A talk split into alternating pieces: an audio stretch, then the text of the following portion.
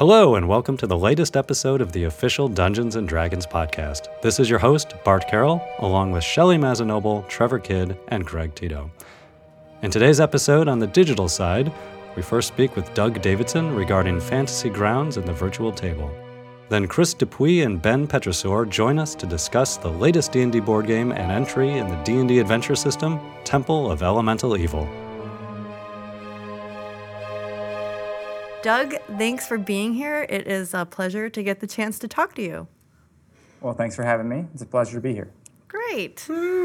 because we here at D&D, we can't resist a good how they met story. So you have a future or a, a future. You have a future. You have I a hope- future. I just want you I hope I do, yeah. We know. hope you do. I'm also You have a past, psychic. I'm sure. She is. She's a she's a writer. She's a marketing person and a psychic. Yeah, Trevor, actually, you're going to need to go to the dentist soon. That's something just popped up in your aura. That is just letting you know. Prob- that. Probably probably true. I think she's, she's looking at your teeth. You don't need to be no psychic. Uh, you didn't get to see my finger wave. I gotta go, everybody. Anyway, Go brush your Doug, teeth. I'm sorry. We're a little punchy at four Floss o'clock. more. Oh no, that's what we're saying. Um, but you have a past with D and D. Someone dun. somewhere down the line introduced you to the Dungeons and Dragons role playing game. Who was it? When was Yeah. it? Okay, so you know, I used to we would go up to the local bookstore or whatever, and we would see all the different books. That was like a family outing sort of thing, and I would always see all of the Dungeons and Dragons like adventure modules all shrink wrapped and with the really nice covers and all that kind of stuff. And I always wanted to play whatever that was. I had no idea what was inside the, in between the two covers, but that's what I wanted to play. And uh, my parents would always say, "Oh no, that's not really for you," or you know, I had something that they thought on the cover was not maybe appropriate for a young child, or uh, you know, I had scantily clad women, which I was evidently drawn to at a young age. so uh, That's so weird. yeah, and it's strange like that. But Odd uh, for an adolescent boy to. so have I, those I images. never never really got the opportunity to, to pick those up, but I got lucky one day. I got dragged out by my mother to go to a yard sale of all things, and um, I managed to spot the red box D and D set that someone someone's mother was making them throw out, I guess, or something. and so they had like a, a sticker price of like a quarter or something ridiculous on it. So I, of course, snagged that as soon as possible. Didn't ask uh, for any any like I didn't have to ask for any money for it, anything or anything. And then I got home and I read through it like as much as I possibly could, and I learned all these kind of new words and. I'm trying to figure out what a melee attack is and how to pronounce it properly and all that kind of stuff. But I was instantly like hooked and enamored on it. And then so I, I was actually the one that then turned around and introduced all my friends to it because um I got the role of being the DM because I was the only person that had the game. so, That's how it happened. so I spent the early part of my career or uh, you know experience with Dungeons and Dragons actually being the DM. I didn't really get a play f- until much much later uh, when I started to come across other DMs and uh, and then you know now fast forward to today and I'm you know still being a big kid and playing it you know as often as I possibly can. That's awesome. I love being the big kid. Who, Yeah. who, who doesn't? So, uh, with that in mind, are you actually playing in, in a campaign now? I just finished running my players through the uh, Lost Mine of Phandelver, and, and I haven't started them up on the new one, uh, you know, any of the new adventures yet. So I've been thinking about ducking in and joining um, some some other folks who are playing through. They're on partway through the Hoard of the Dragon Queen, um, but I'm not really sure if I want to jump into that one or just wait. And I might either kick off with maybe the Princes of the Apocalypse or something. I'll probably probably be the DM again. so I don't know if I'll be, a, be able to be the player or not yet, but. I think Princes of the Apocalypse is a fun one for a dungeon master. Yeah. It's definitely fun for players, but the people that I know that have been DMing it are really, really liking it. Yeah, we see a lot of good feedback about you know how kind of how open it is and all the cool tools that people have for running it as a DM. So, And it sounds Yeah. like you've been spending most of your time doing uh, DMing uh, instead of playing. Is that something? Is that what you prefer? Do you prefer DMing over playing, or or, or do you like to switch back and forth? Yeah, I kind of go through phases. So I like to kind of switch back and forth a little bit. Um, and then, you know, I like to play other different types of games systems as well. So every once in a while, I'll switch it up and then play something completely different for a while. But a lot of my campaigns tend to run, like when I'm doing my own kind of homebrew stuff, a lot of, a lot of times those have ran for, for like a year and a half, two years or so. And so, um, you know, those are a little bit more draining because you, you spend a lot more time prepping and, uh, you know, getting everything really just, just right for the players. And Uh, but it's fun, and you know, I, I really enjoy that aspect, and I, I enjoy kind of just rolling with what the players throw at you, and then just taking it in a, in a completely different direction that you never thought it was going to go. I, I find that that's really really fun, especially if you just like just let them go with with their gut, you know. That's a good um, skill for a dungeon master, I think, to have the the roll with the punches, just see what the players are going to throw with you, Yeah. throw at you, the ability to just see what happens. As a DM, I always think I'm going to be like the Tolkien or like you know the puppet master Sherlock Holmes DM, but I'm really more like the Robin Williams DM, where it's like, oh, I'll just make something up as it goes. Oh yeah, I sure, think yeah. that's great. Yeah. Yeah. So which do you- which do you like, Doug? Do you do do you like to have lots of you know pre-made stuff ahead of time and and and do a lot of of work before the game, or do you like to make it up as you go along? You know what I like to do a lot of times, so that the players don't realize that I'm preparing a lot of stuff in advance. Is I like to prepare events more so than overarching kind of storylines. So you know, I might have kind of some stuff that I know is going to go on re- regardless of what, whether the players interact with it or not. So you know, the bad guys are going to be doing their stuff. Uh, you know, anyway, and, and that stuff's happening all around the player. So if the players decide to take a detour and go do something else, then the world has changed uh, because of the player's non-involvement in that other area. So you know, I try to have that sort of theme rolling, but a lot of times I have kind of set pieces that I like to plug in, and I look for opportunities to then spring them on the players, and then from their point of view, they still think, hey, we took it in this other complete direction, and there just happened to be this whole other thing that that we experience. They don't necessarily realize that I may have prepared, you know, some iteration of that, like maybe even like six months earlier, and now this is my opportunity to finally like you know unleash it on the players because the timing is right and everything kind of fit in place. Sounds all fancy. Yeah. You you do you do a lot of prep. At least compared to me. Lately, I've been like, okay, uh, here's this thing that happens because that's what I thought of an hour ago. Or That just works too. Yeah. That works too. So it's kind of amazing that you have any time at all to play because Smiteworks, your company, is not a large company. There's No, three there's of you. two. Uh, there's two full-time people, and then we have um, one kind of a, official contracted developer that we that we now have, and then we have you know a couple dozen or so other developers who do like some jobs for us here and there, and, and we do that on kind of like an individual commission basis. What's this is it's very impressive considering anyone who has taken the time to actually look at the Fantasy Grounds virtual table and the depth and the tools and everything that is actually available there. That's amazing. That that actually ever gets input in there. I don't I can't even wrap my brain around how it happens. But Can you tell us the programming and how it happens? yeah. Wait, let me get a pen. Could you walk us through the code? And, uh, Yeah. It's like those old basic program lines. You're like, you're, That'll be really good Yeah. for, for podcast material, right? We'll just. Oh yeah, It's course, pretty amazing, though. I remember like looking over Chris Lindsay's shoulder, and he was like, "Oh, "Look at this! And, Wait, you want to see this? There's this is so right much, here. It's yeah, right. yeah. Everything's in there from every, every facet of Check what out. you I'm just gonna the have this monster make this attack, and then I'm gonna have the monster make this attack, and then I'm gonna do this thing. I'm just like, okay, that's all pretty impressive. yeah. So Yeah, I mean, no. obviously. Oh, sorry. Go on. Yeah, no, I was just going to say it's, it's something that yeah, it does take a lot of time and effort to obviously get that stuff in there. But we were kind of lucky. Like I wasn't one of the original creators of Fantasy Grounds. I actually purchased the company back in 2009, and then the other owner, John, I brought him on in 2010. So.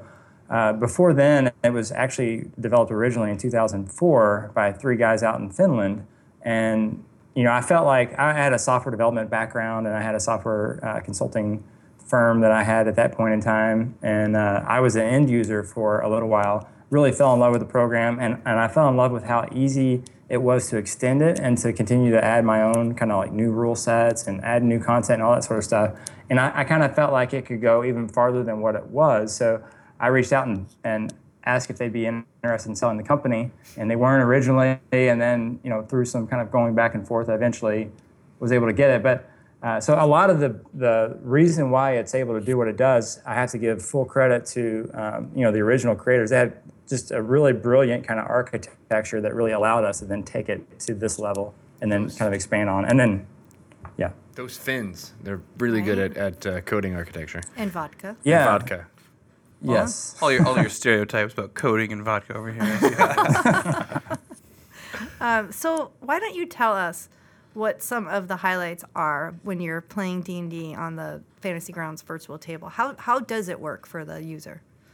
Okay, so we kind of focused a lot on the DM side of things, and you know that's not surprising that that's the type of product that I like. You know, it's that uh, it allows me to do all the sort of stuff that I really love to do when I DM, and that's to prepare my campaign and to have all this stuff linked and, and ready to go, so that when I'm actually running my game, that it runs as smoothly as possible. And and then John has really taken it and enhanced the the kind of the core engine and the rule set to be like really really strong at, at doing uh, different types of automation. And then, you know, once you get into especially higher level play, when you have every type of monster has like 10 different resistances and special effects and abilities and all this different kind of stuff, it becomes very, very challenging to track all that, like when you're running just in a face-to-face game. And, and so that's why we really wanted to try to make as much of that automated as possible so that when you do an attack, like a fireball attack, and someone has like resistance against fire, then it'll automatically help you know, apply that for you so that you don't have to remember all of those different things. And then, uh, so just we keep trying to add more and more of that sort of functionality and feature into it. And uh, you know, and aside from that, it has the other sort of basic virtual tabletop sort of functionality, like the sharing of the maps and revealing kind of fog of war and, and that sort of stuff. And um, you know, so just just trying to make it simple for you to have everything at your fingertips is kind of the main main key and highlight that I would focus on. So if I were to cast, say, Burning Hands, would it would it show me where my the area is that I was burning? So so basically, we don't have it preloaded with the size of the area effect, but we have like a really cool like area effect um, tools where you can basically draw out the templates of different sizes. Oh, cool. And then you can spin it around, and then that very clearly shows you. And, and when it's on a map that has a grid loaded on it, it'll actually highlight only those squares that fall underneath the template. So Yes, you that's no longer get in- into that whole thing about oh is it is it in is it out oh, it's clipping the edge or you Did know I this or that or whatever. by accident? Yeah, well, you'll, it'll be on purpose. There, there'll, be, there'll be no like, oh, I accidentally got Trevor. It's like you clearly God, saw I that I was in. over there. Is there a way I could move around to make sure I get Trevor in this fireball? yeah. I see. Well, we're gonna is. have the feature that automatically moves Trevor into the middle of every area. Oh. Sold. I think you just you sold just at least like five or six people on, on Just- fantasy grounds. Just yeah, just just tell us what his usernames are, and we'll make sure to code that. Oh, in. we're not we're not going Perfect. That's, I that's the benefits. are. That's the benefits of having someone who's actually doing the coding to do all these pranks. I love this. Uh, exactly. There's gonna be some special message every time I log in. It's gonna be great. You're like, And- good morning, Trevor. Yeah, and not We're only going to kill you. that. good morning, Trevor. If Greg ever opens with "Good morning, Trevor" like that, just Yeah, go it's bad. away. no. Just leave. It's a bad day. Go Bad to day. HR. but I mean, it's also you're obviously a D and D player and dungeon master and fan, so you know you you are essentially who you're designing for. So it's it's really cool to have you at the helm of this. Yeah, I mean, we we're always pushing it, pushing ourselves, and and nowadays uh, I don't spend as much time on the the core coding aspect as much as John does. Um, but so now I've kind of changed a little bit since I'm managing more the business sort of side of things, and I do some coding here and there. So I just throw all these ideas. Hey, wouldn't it be cool if I did this or that or whatever? And then John curses my name for a while, and Yep. Then comes back and says, okay, we'll try this and see if this works. And then you know we go back and forth. So that's kind of how we iterate over you know the various ideas and, and thoughts. Is Sounds John like- in your D and D game? Sorry. Uh, no, he's not. He's actually over in your all's neck of the woods, which we he should be in my D and Oh. D game. Just haven't, you know, for whatever reason. So, you know, we do beta testing and stuff with each other, but I don't know if he would trust me as a DM. He knows I'd probably kill his character. Yeah, maybe that's not good. You guys work so closely together. Yeah, yeah. It'd be like if Laura was running a game for me. But like, I don't I don't want to upset Laura. I don't. Wanna... Sure, I'll just take that damage. yeah, whatever. I'm surprised at how much how much guff we give Chris in our games. It's like you guys work with him, man. Come on. I know. He doesn't hold it against us, though. No, no. Another good trait of a dungeon master. there we go. That's true. You can't take things personally as a dungeon master. No. You really can't. Yes. So, Doug, can you talk a little bit more about how uh, fifth edition content is integrated within the tabletop itself? Like, how will people, you know, now that, that we've been working with you for the last, uh, you know, it's been released for the last month or so, but uh, uh, how will people who uh, uh, purchase the packs and stuff be able to to look at monsters and, and, and spells and, and all the the rules that are, baked into fifth edition? Sure. So like uh, the complete core monster pack or any of the sub packs that are you know have subsets of monsters. So that basically provides a, you know a list and, and multiple different lists. It actually has it by challenge rating, uh, just alphabetical, and uh, by the creature type as well. And then you can very quickly like you know pull it up and do a search. Like anything that has the word fire in it or goblin in it or whatever will very quickly narrow it down. And then you can drag those over to your own encounters, and then uh, they have the tokens preset for them based off of the image that's in there. They've got the full description from the monster manual that's there at your fingertips. So you just flip over to another tab and it has it all there. And then you've got the image of the creature that you can then open up and share it. So instead of like turning the book around and saying, hey, look at everybody, you know, this looks really pretty cool, you can just share that with the players and then they can look at it. When they're done with it, they can just close it off of their screen. And then, um, you know, then it has all the stats kind of preloaded in too. So any of the attributes that you want to run, if you need to make a dexterity check or intelligence check for a monster or a saving throw or whatever, it's all just like a double click kind of an interface along with all of their attacks and special abilities and that sort of stuff. And so one of the things that I'm really excited about that we're getting ready to roll out now is that uh, previously we used to have, you know, there's a lot of like really cool monsters that have either innate spell casting or just, you know, pure spell casting because they're also like wizards or sorcerers or something, and it would list, you know, in the monster manual, it lists all the different spells that they know, right? So now uh, we've modified that so that in addition to that, it'll actually have those spells preloaded in so you can drag and drop those attacks at the proper like uh, saving throw DC against the targets. Um, and then you can also do the same thing with the damage and that sort of stuff too. So it's just one more step that instead of having to then go back to another source and saying, okay, so what does this spell do?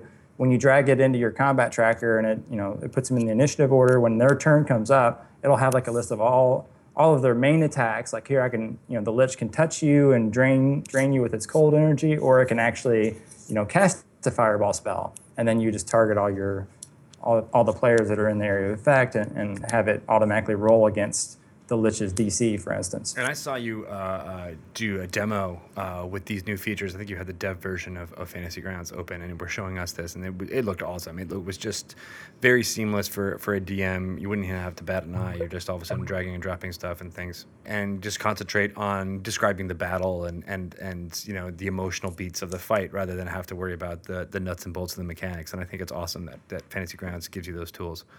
Exactly, exactly. And then you know the thing like the Lost Mine of Phandelver, all the adventure modules uh, are really like ready to run sort of adventures that you know you read through it just like you could like in a you know the printed mod module, but then now you've got the maps already kind of resized with the grid laid over top and uh, each of the rooms whenever you enter that room the dm can very quickly see what's in each of the rooms coming up you know, click a button, pull up the full description of it, share the box text with the player so they can read it out loud when, or they can, you know, read it simultaneously with the DM, kind of paraphrasing it and rewording it himself or herself. And then, you know, same thing with the treasures. You just drag and drop the treasures, and then you can share that with the players. You know, once they defeat that encounter and they've looted the room and all that sort of stuff. So, you know, just things to help make the game run a lot faster and uh, and to reduce the prep time for people that really want to run those pre-done adventures. I wish I could drag and drop treasure in my real life. Just yeah. That would be great. Yeah. Yeah. Like boom, making it rain. So I know we've got lots. can, can we make it rain now? That'd be great. Yeah, can we make it rain? Like, cool. In great. Seattle, can we make it rain? You could drag and drop like people's lunches. Like, I just feel like see Craig's spaghetti looks really good. Pizza. yeah, your pizza today. pizza People today were in coveting. So really, we all wish we had psychic powers. That's Yeah. what Yeah, we're the- saying here. The problem is when you try to divide Craig or Greg's, you know, spaghetti to six people, it's gets gets messier. You know, that's someone true. gets more than somebody else. we need some kind of replicating technology. yeah. Ah, now you ruined it. Clone my We spaghetti. need, so we need a suite of powers now. I think we've we've moved Doug, Can get you on work that. on that for us, Doug? yeah, well, Probably something you yeah. could whip up. I'll suggest it to John. You know, and There he'll- you he'll- go. Yeah, suggest the job. Sorry, John. I'm seeing how this relationship works. I like it. Yeah. We need a. Oh, never mind. That was gonna come out really weird. I'm glad you stopped yourself there. That was great. That was great. Shelly needs a job. That was awesome. Um, so ba- back on topic. I know we've got I know we've got a lot of things, a lot of offerings actually uh, D&D offerings on uh, Fantasy Grounds now. And for new people it may be a little like daunting seeing all this stuff going on. Um, can you a couple different things. Can you go ahead and, and give us an overview of what D&D products are on there and then like what that means as far as like licensing and subscriptions and how all that works? yeah. Sure. All right. So there's a couple different like tiers of the Fantasy Ground software itself. Uh, the probably the simplest things is we have two different subscription models. We have a basic standard subscription, which is like four dollars a month. That allows you to get in. You get all the assets and all the functionality of Fantasy Grounds. Nothing is really limited. The only thing that's different is that you need to have your players when they connect to you. They have to have their own license as well. And then the only other option that we have uh, on the subscription models, we have a ten dollar a month which the GM gets that. We call that the ultimate subscription, and then the players can all connect for free using like a demo license. Uh, regardless of which one of those licenses you have, any products that you have, like if you have the Lost Mine of Phandelver or whatever, your players don't need any of that sort of stuff to play and participate in the game. And in fact, any of the class pack stuff, the, the DM can actually share that so that when the players connect, they can build their characters online uh, using any of those resources within that campaign.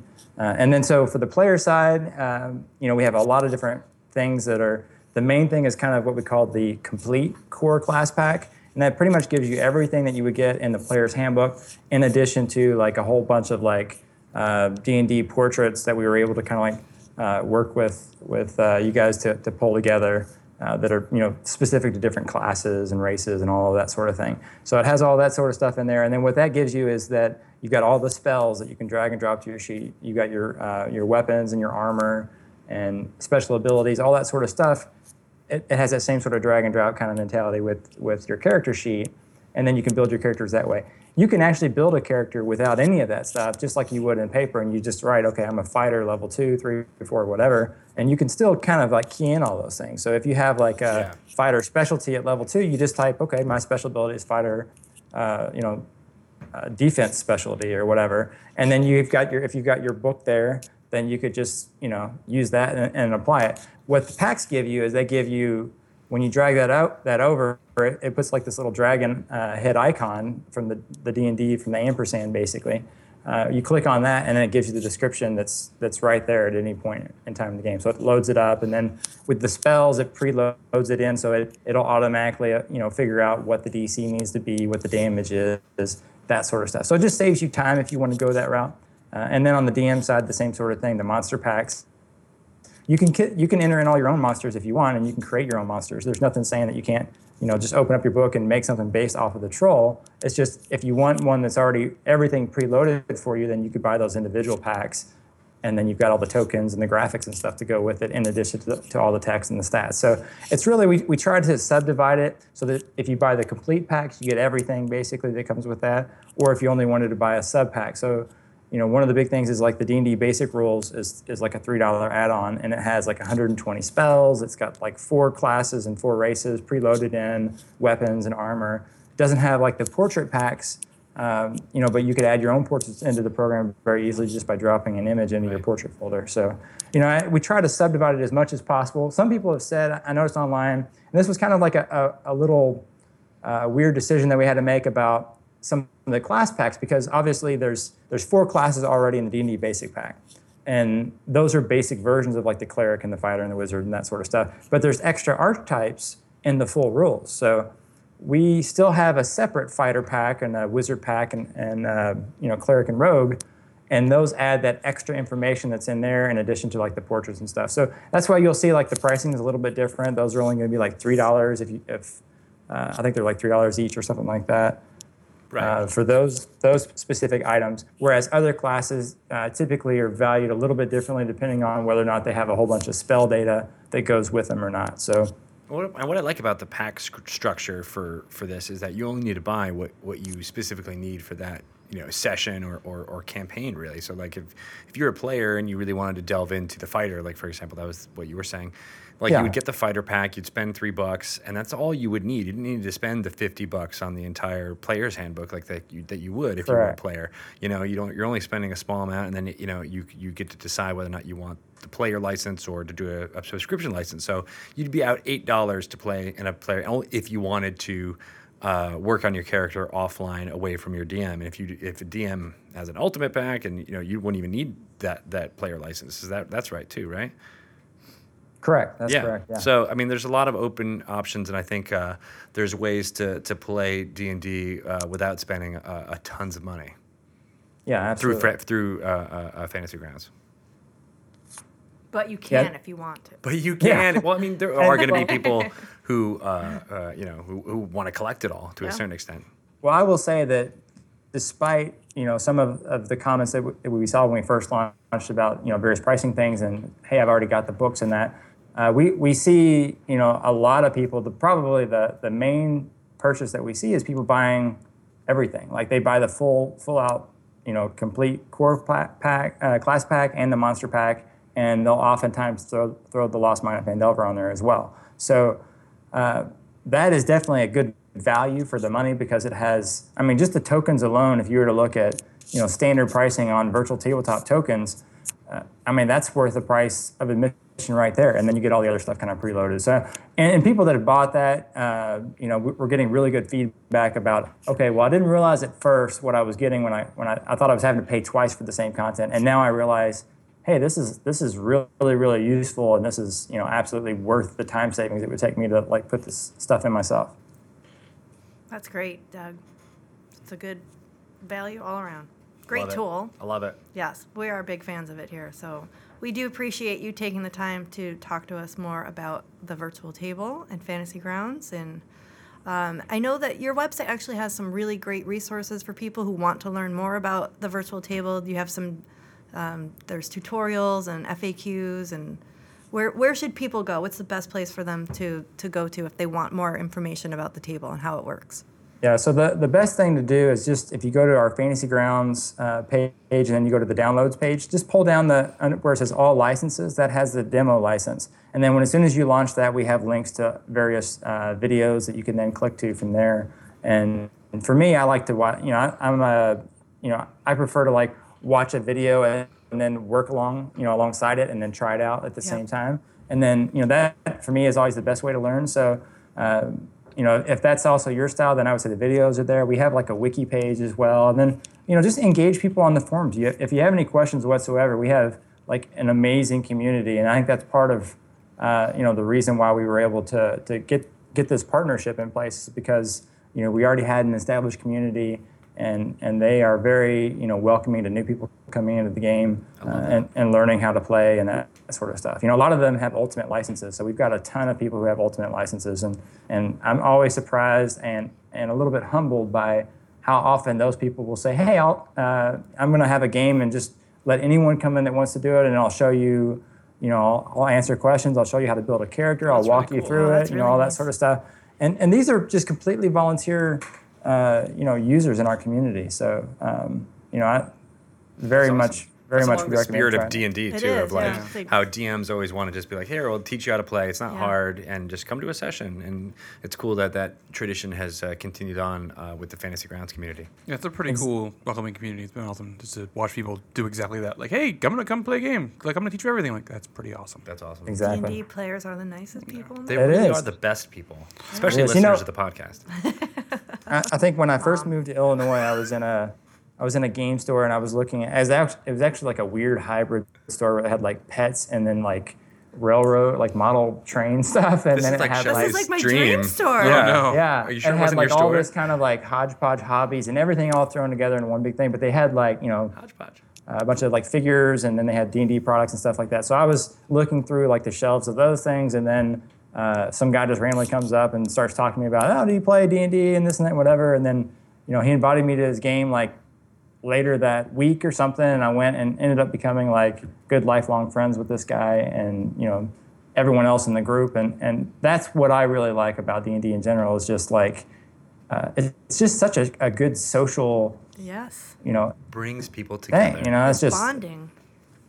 Yeah. And and I will say the friends that you make in that kind of a game, uh, you know, it's it's way better than than any other avenue of meeting people, in my opinion. I mean, I've each of the, each of the people I've gamed with, I now consider like, oh, they're lifelong friends, with maybe exception of maybe one or two people. you know? Ah, there's It's- always a one or two. It's people. definitely you know, better there's at forming relationships than like say online dating or something like that. Well, yeah. That's a pretty pretty bold claim. I, I, I think we need to have D and D online dating Maybe now. though, instead so. of speed Oh dating, gosh, they D and should D do. Tinder. Oh yeah, D and D Tinder.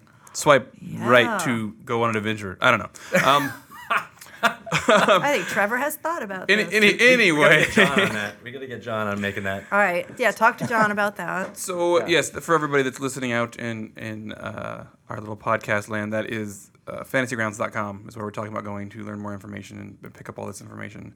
Doug, it has been awesome, awesome having you on. It's always awesome to hear cool stories, and the, the Fantasy Grounds community is great. So thank you for thank you for joining us, man. Thanks, yeah. Doug. Thanks, Doug.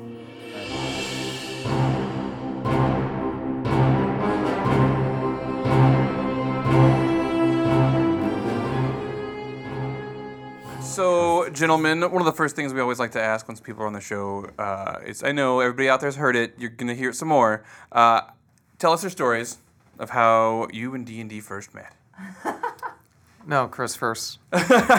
Chris, Lead Now the I'm on charge. the spot. yeah, you are on the spot. Bam. We, I can talk a little bit more. I, I do that a lot. I can just sit here and waste space. And oh wait, no, seriously, Chris, tell us your story. Uh, interesting. How did D&D? when sh- All right, so I guess that was a question I was supposed to prep. Ooh, Wow. If that's the if that's the question that's stumping you, this is going to be Yeah, a we're in tough trouble. interview. We, prom- we, we, we promised him it would be all, all softball questions. I, mean, I can rephrase it. I If it would can't just be be like, any softer The than email that. said hard questions. Yeah, they did say hard hitting. You're right. Hard-hitting. Uh, no, I started. Uh, I started playing uh, D and D back uh, oh, in the mid '90s in my brother's uh, 3.5 campaign, uh, and I Older brother, younger brother. younger brother. Oh, Right. It's almost always the older brother. There's something new there. No, yeah, my my younger brother, who is a hardcore D and D fan, and actually got me into the game. Uh, so hey, Brian. Um, uh, and I, I played in uh, a couple of his campaigns here and there uh, throughout the years. And uh, when I came here to Wizards to work on board games, it sort of reignited my love for D and D. So were you you were just into other games, not maybe I mean, I'm just trying to figure out like your brother's the hardcore D&D player and you end up here at Wizards of the Coast? Shh, don't tell him. Sorry, Brian. Uh, yeah, no. He still doesn't know where Chris you work- work works still. here. I work down at the at the, the Um, Starbucks, local Microsoft. Starbucks, and it's Starbucks, it's yeah, great. It's we're great. Uh, no, I was I was into more tabletop games, board games. Okay. So And you used to work at Hasbro, right? I did. I worked in customer service at Hasbro for three years. Do they really have a robot that delivers mail? oh, sorry, Bart. It's, uh, it's, Bart, what? we, That's- the I'm one thing I know about Hasbro. That's all I know too. Wait a minute, wait a minute, Bart. You know more things about Hasbro. I know- well, that's the one thing that always pops first into my mind. okay. No, both buildings actually have uh, a robot that's on some sort of invisible track around the building, and it just goes from department to department, and it stops there until the person that is in charge of the mail for that department goes over to the robot, takes their mail, and puts the outgoing mail in, and then it just goes to the next stop. It's the coolest thing Okay, I'm ever. actually it's kind totally excited. 80s technology, though. Take But- that, Google. You can actually give it your outgoing mail. Oh, yeah. Like instead of Yeah, you don't have to run walking downstairs or down anything. all all four flights of Yeah, stairs. no, it's too far. Too far. He'll stop. He'll just come visit. I don't remember what his name is though, or her name. I think it had a name. I'm sure. Now I think I heard its feelings. Why don't we have a mail delivery robot? I don't know. Just saying. Hasbro gave us half day Fridays, but they didn't give us a mail delivering robot. Uh, how about Ben? How did Right, you get your start in Dungeons and Dragons? on Now, now that you've heard all about robots and mail and Okay. exciting things. I can't tell if that was real or not. See, I Oh, don't live in it's real. sarcasm like you. live in. Um, I uh, I didn't get into uh, D and D until pretty late. Uh, I played mostly electronic games when I was growing up, and wasn't until I got into college in DigiPen at uh, up in Redmond, where I was introduced to tabletop RPG games. I started with a couple of other systems until a friend of mine uh, introduced me to D and D, and we did a short, like four episode, uh, fourth edition campaign that uh, was uh, just had me fall in love with the whole thing. Um, playing a barbarian is always fun. Wait, what are you playing in our in, in the games we just finished up? Oh, I was um, I, I was the owlbear. I Was he a barbarian as well? No, he was Oh. a rogue monk. Oh, that's right. That's right. Sorry, I got, I I got a little to- sidetracked. I try to fit barbarian into that build, but uh, that's a whole nother story. We have a whole podcast dedicated to that, everybody. Yep. So your titles are both game designer. Is that correct? Yes. Yep. Okay. You, you looked worried there for a second, Chris. I think my title's still game designer. Isn't it? Isn't it like Another major stumper. domo game designer? I think it's like the whole. I wear a different hat based on the hour, so. True. You, you guys do a lot of different stuff down there, so I can understand that. So in the context of Temple of Elemental Evil, what what does that mean, game designer? How did you sort of come to the project? Did you have any parameters? Were there things that you particularly wanted to add to take away the adventure system game for this for this release? So um, the way it started was another designer. I'm going to put the spotlight on him, Peter Lee, who's a really smart guy, really good designer. It's downstairs, and he goes, "I want to do uh, another adventure system game." because there were a few ideas he had that he didn't implement in Legend of Drizzt, and uh, my manager said that that's not a one man job, and Probably. and so I jump and he goes, Ben, do you want to do it? And I go, yes. Uh, and That was so a silly question. yeah, that that was it's a long story, and I just did it. And so uh, It's a long story, and I just did it. I'm Done. There you go. so You can drop the mic. so Peter and I, I Yeah, can can actually. It's on a stand.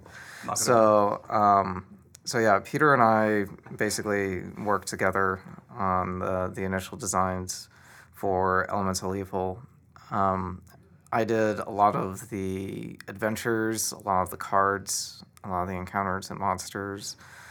Um, and then once I got a sort of shell for that and everything, I just play tested it a lot, like a lot, lot, until I got tired of it, and then I play tested it some more. That's, and that's pretty much how it works. By the time I came in, he was a broken man. I was pretty tired. So I've got two game designers and two brand folk in the podcast at the moment. So what comes first? Like we've got a board game and we want it to be in the Tel- Temple of Elemental Evil, or hey, we know our campaign storyline is going to involve the Elemental Evil, and we would like you to position the board game in that arena if we can. It's a little different for every game. Every game and every product is a little unique. But we we do now we know what our storylines are Yeah.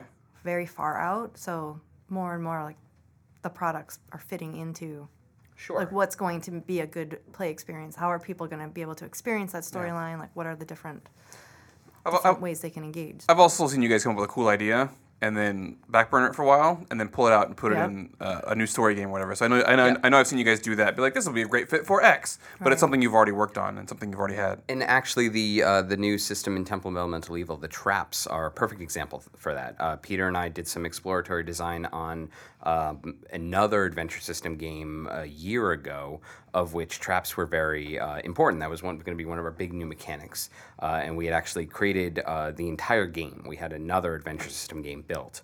Um, and it didn't it didn't move anywhere. Uh, might have been because it was not tied to the story. Might have been for other reasons. Uh, but we designed it. It was ready to go, uh, and it didn't see the light of day. But when we started working on Temple of Elemental Evil, the trap system was perfect. So Pete and Ben just integrated it.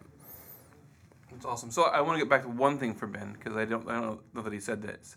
But Ben, was this your first tabletop game design credit for this game? Um, this was my first analog game. I am listed on the uh, credits for fifth edition, and I did do some contribution and uh, testing and feedback on that. But this is the first uh, analog game that I helped design from the ground up. So you're gonna buy like 40 copies and give them to all your friends and family, and, and like keep a few, and No, they gotta buy it. Throne. like, they gotta pay my paycheck. They gotta pay Everybody.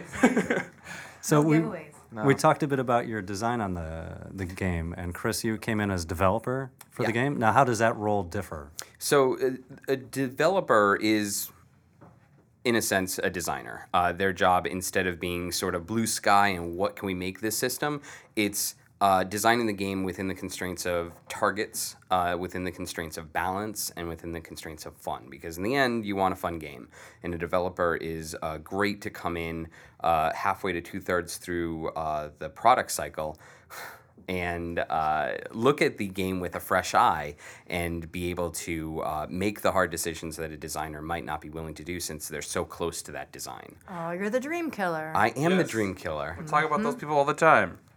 Usually they're lawyers. Sorry, lawyers. Ah, oh, I thought you were going another direction. You looked Nope. at Shelly so hard. Oh no, we, we come up with lots of cool stuff too. Our dreams have been killed. Our dreams too, have been you killed, know. just so you guys they know. kill dreams up here? Oh, yeah. I thought this is just where dreams came to die. Wow, it's Yeah. a one-man dream killing team. Oh wow. Yep. You know, on that note, I did want to ask because I always love the story of the thousand filaments that don't work before you find the one that does work in the light bulb.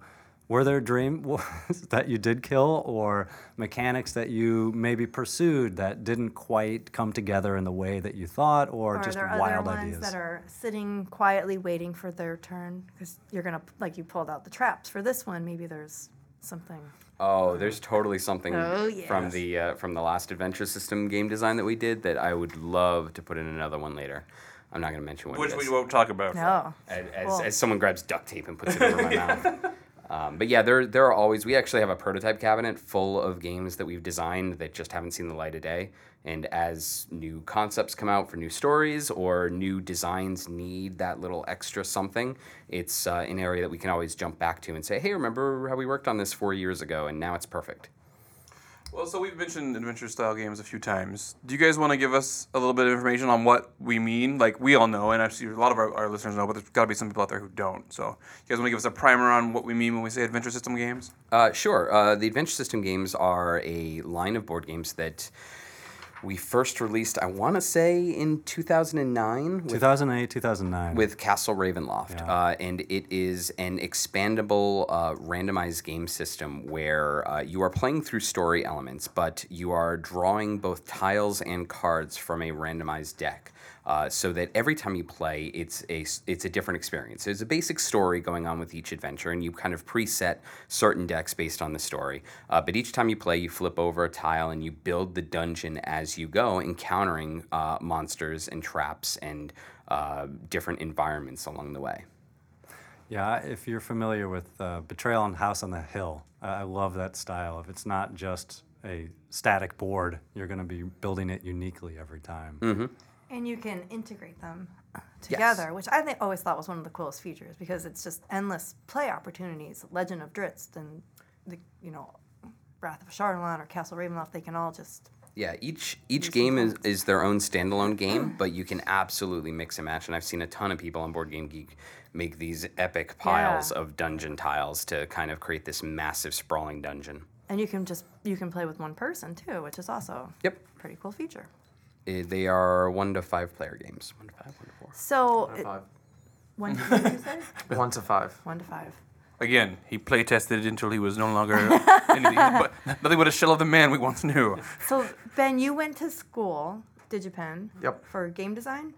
Uh, originally, I was in there for uh, computer science. Game design degree didn't exist when I uh, enrolled until about two years in, uh, and then I changed majors over so to uh, Bachelor of Game Design and Game Design Science or BSGD. Yeah.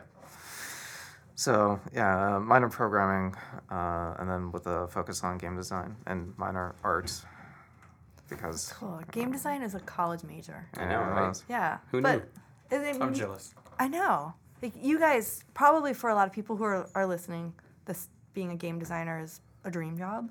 So To us too. yeah, I mean, I, I do feel like that. We we a lot of us working here probably feel like they are living their dream job.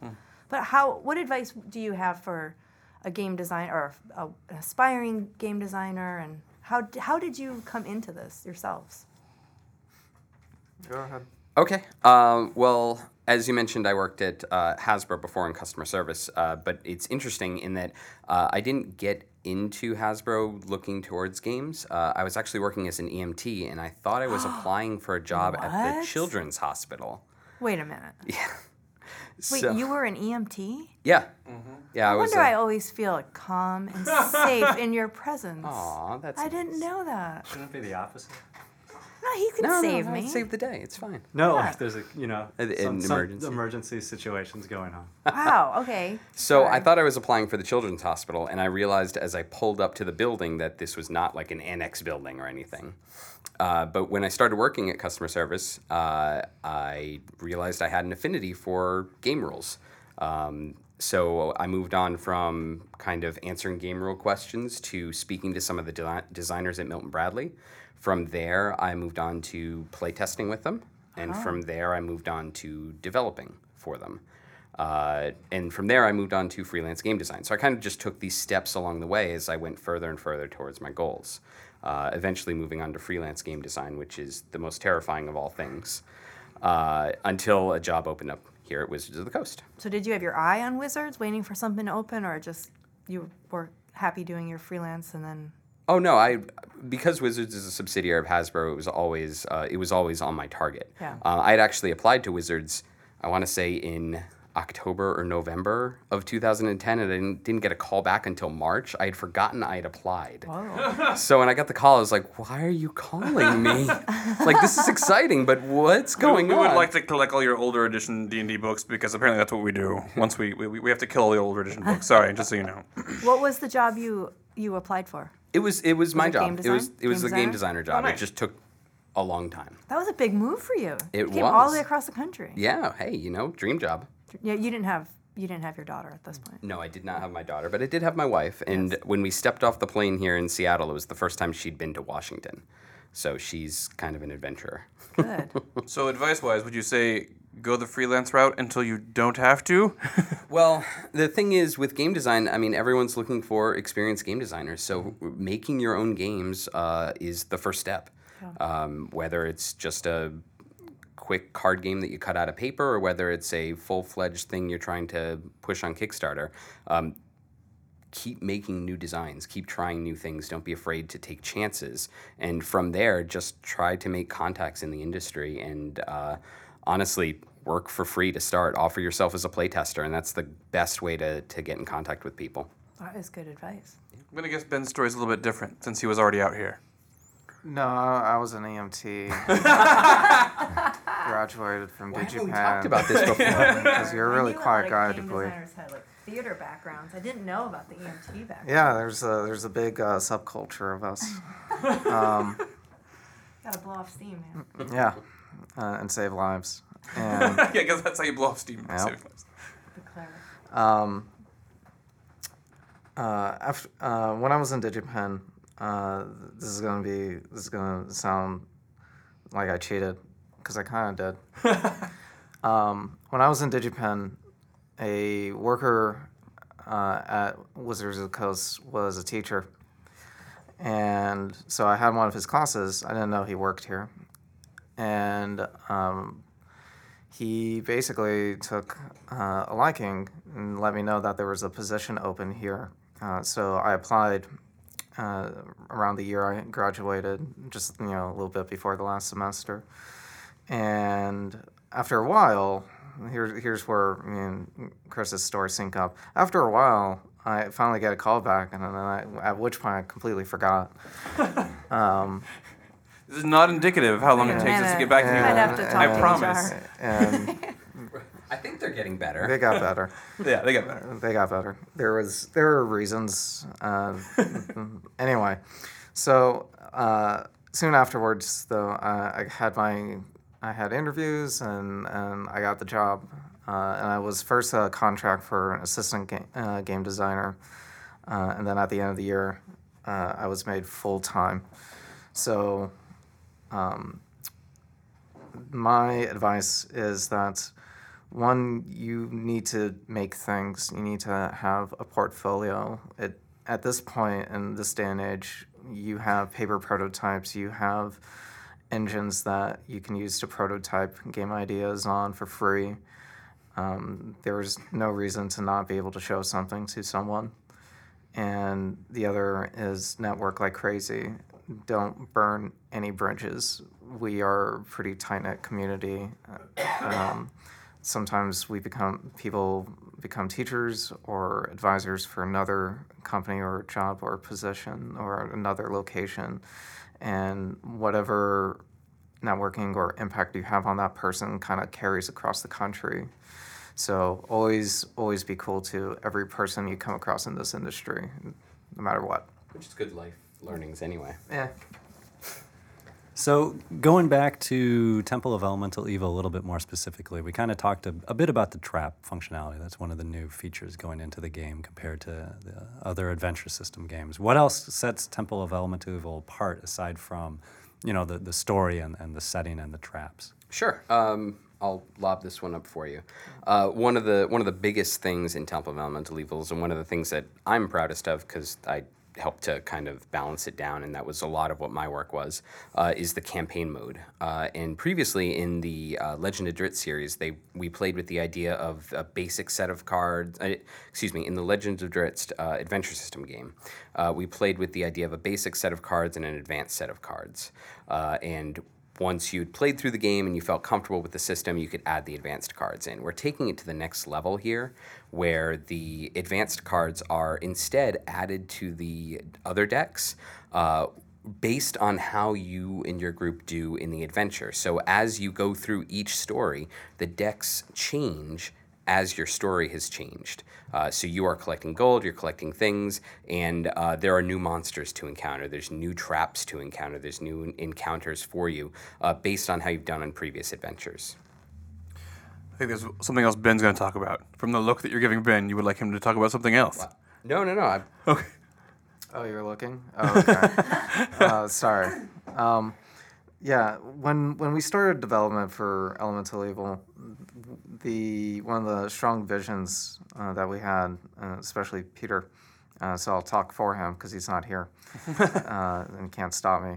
is, um, he, he really he really wanted uh, to add a reason to come back to the table, uh, a, a sense of having the feeling to play one more game, uh, persistence, as it were. And that's where the campaign system started. And it went through quite a lot of iterations of what that meant. Things like how do you uh, show and keep track of how your characters change over time. Uh, ideas with stickers and permanent markers were thrown around until we settled on a token system that's in the game.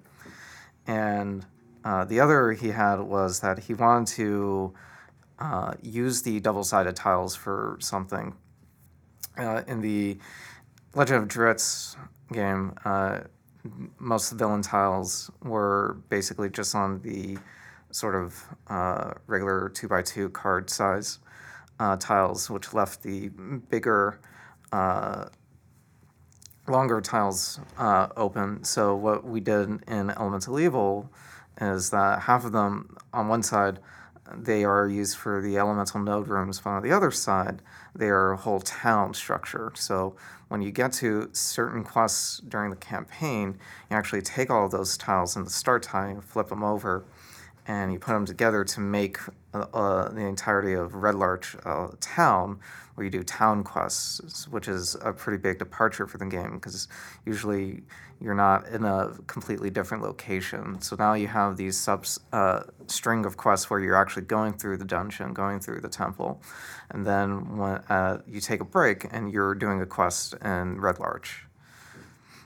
Yeah, I, I really enjoy the uh, the village adventures because they're a nice break from the uh, from going through the dungeon, and I, I feel like it creates good story moments where you know you take care of one part of the elemental one of the elemental cults, and then you have to run back to town and deal with the threat, and then you go back through the dungeon, then you have to run back to town. So there's this there's this feeling of progression as you move through the adventure book. Yeah, it feels a lot like a like a tabletop D and D campaign. Yeah. Like when you when you go from one step to the other, it feels like okay, back to town, do your stuff. Oh, there's this thing in town I have to deal with, and then Uh, once that settles down, you still have to go back to the dungeon, and do the dungeon stuff. It feels very much like a tabletop game in that in that respect. I, I'm a I'm a glad advocate for the adventure system games. I like them very much. We've got the ongoing campaign going on at lunch now, and I was going to say the two reasons, if if any listeners haven't played it before, uh, number one, it does feel like if you want to get your D and D in, and you've got maybe 30 minutes.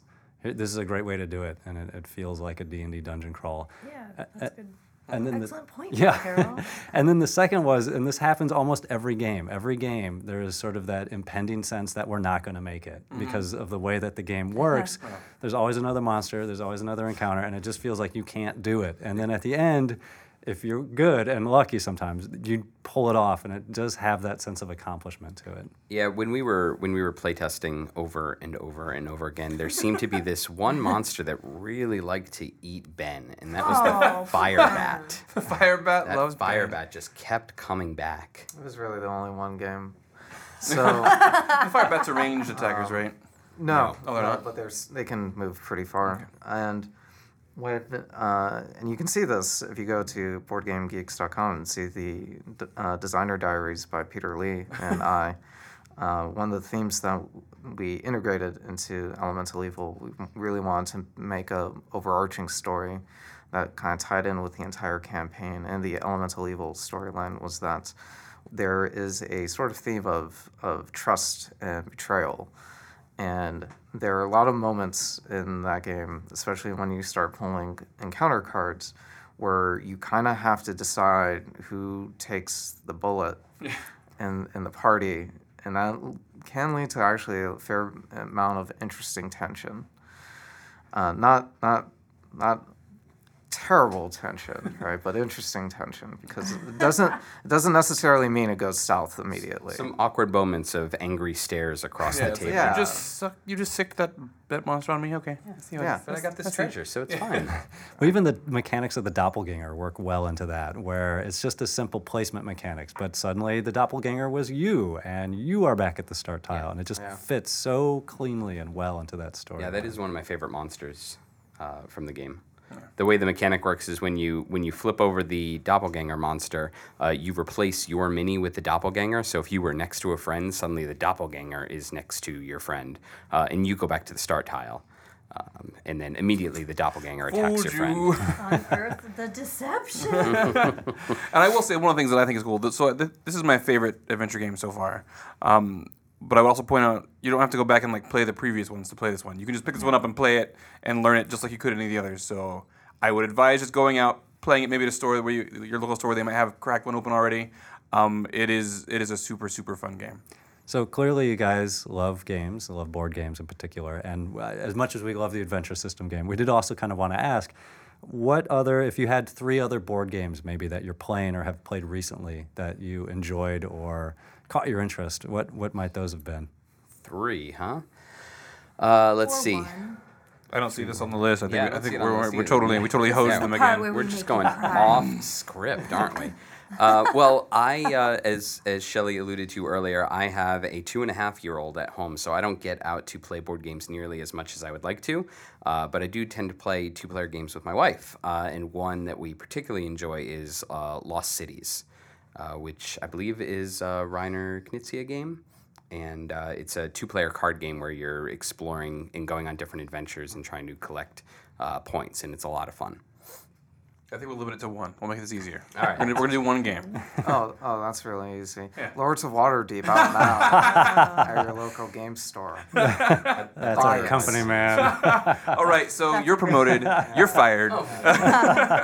Not again. no, I, I guess I had that on top of my mind, uh, obviously because board game designers, but uh, it was board game night here last night. Uh, and one of the benefits of that is just being able to just break out a random board game and seeing how the different mechanics work. Do you have another game that's not one of ours, man? So Oh, people don't think we're just shills. I mean, we are shills, but I also uh, have been playing Ticket to Ride. Oh, I love Recently, Ticket to Ride. so- I'll figure it. Shelley's There's terrible at Ticket to Ride. I am undefeated in our household. Nice. So wait, how, how old's Quinn? I don't think he counts. You can't be like, I have not. see I haven't trains. played with him yet. Quinn Quinn's old enough to play Ticket to Poop. ah, good times. That's, that's about it. Yep. Uh, so before we let you guys go back to the uh, depths of R&D, is there a place that folks can find you online if they wanted to follow uh, your rantings and See what ravings? you're working on. Sure. Uh, I'm on Twitter and Facebook. My Twitter handle is at Game Guru Chris, and you can search for my page on Facebook. The hubris of that Twitter. What? Nothing. I'm just on Facebook. I don't. I don't even have Twitter yet. Are you even on Facebook? I thought you were a ghost online. Well, I mean, you know, I haunt things. but yeah, no, I have a Facebook page. Just snail mail. But you're not his friend, so uh, Yeah, you're not my friends. Yeah. I'm This is news to me. Wow. Two cubes over, and I, I- didn't even know. I, I have one more Uh, you're an question. EMT. Yeah. We all learned seriously. something Yeah. today. See, This is why we should all do podcasts together more often. this is true. Um, I have a question for you, Chris. Okay. This is not also on the the script, Uh oh. Um, but it's come up before, and I have to know the answer. Okay. I hope it's not going to make you cry or anything. I'm getting a little bit more nervous. Why is your nickname Boots? Yeah.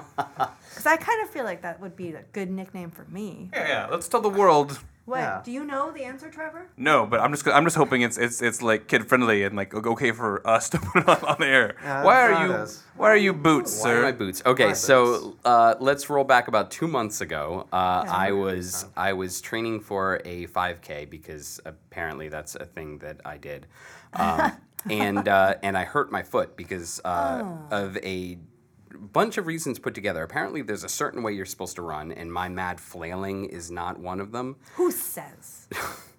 my leg says. uh, and uh, I didn't have good shoes, and I stopped running on the treadmill and I started running on the road because that's what you do at a 5K. So when all those things put together, I uh, had a stress fracture in my leg. So I started wearing this weird, unwieldy boot for. I think it was about two hours before someone called me boots down in R and D, Oh. and all of a sudden it just spread like wildfire. It did. I mean, I've seen it come up in emails. In fact, I was talking to Ben the other day. He said, blah, blah, blah, Chris, uh, I mean, boots. like, mean, he even, like, stopped calling you by your real name. to Well, call there's you- and there's part of the problem- part of the problem is- reason for that. in R and D, there's three Chris's. Yeah. There's Chris Perkins, Chris Youngs, and myself. So when people start, when, whenever someone walks around and says Chris, all three of us will turn around. So all of a sudden, when there's an alternative name to call someone by, you just jump on it. you, I, you jump on it because you don't have to turn around all the time. So it's a horrible story. So thanks for bringing up that painful memory, Shelly. I, I don't know. I, that's not what I, what I I wasn't hurt by You know, you don't have to wait for a podcast to ask me questions, Shelly. Yeah. Well, I wanted it to be like. This is- this is actually how we start asking like, these questions. You off guard. So we actually we actually need to come up with nicknames for everybody in the office now. I want. I want Everybody named Chris or Matt. no, I mean just like like I want a nickname for you and Bart. Go on. Bart can be like Mr. Poopy Pants, I guess. We Uh, there's not that many other Well, I- Barts. aren't they? I- I still if want nicknames for everybody. If, if using online relation or TV relationship logic, no. aren't they like Casanova or something? No, No, our, no. our celebrity couple names yeah. is awful. Let's hear it. Casanova. Shelly, Bart, Shart. All right. Well, you went there. Yeah. I thought you were supposed to do last names. that was that was awesome. Um, I know. Mazza Carroll. M- Me and my wife are McKid. We've already figured that one out. Last name, That's a but good one. I don't I don't know what our first names would be. So that's just cool. That's not. That's not. it's We're gotta actually be probably going to change self-deprecating. legally change our last names to that at some point, but we'll get there.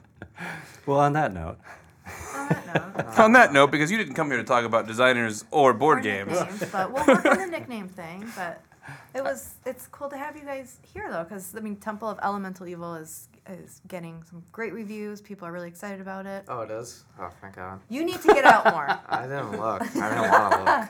yes, people really like I it. was worried. It's Good on the hot Ben. I list. did did good work. yeah, did people it. people love it. Yeah, we're we're really excited to see it come out. It's uh, I- it's been a great partnership with WizKids, and uh, we are uh, excited to uh, to see it in everyone's hands. Great. Well, thank you for your time today, and uh, let's have you back soon to talk a little bit more board games. Absolutely. Yeah. You guys. Thank you. Bye. As always, thanks for listening to the Dungeons and Dragons podcast. Temple of Elemental Evil is available now at your friendly local gaming store. And look for the Fantasy Grounds virtual table at fantasygrounds.com. Of course, you can download the Dungeons and Dragons podcast from the D&D website under the media section or subscribe directly from iTunes.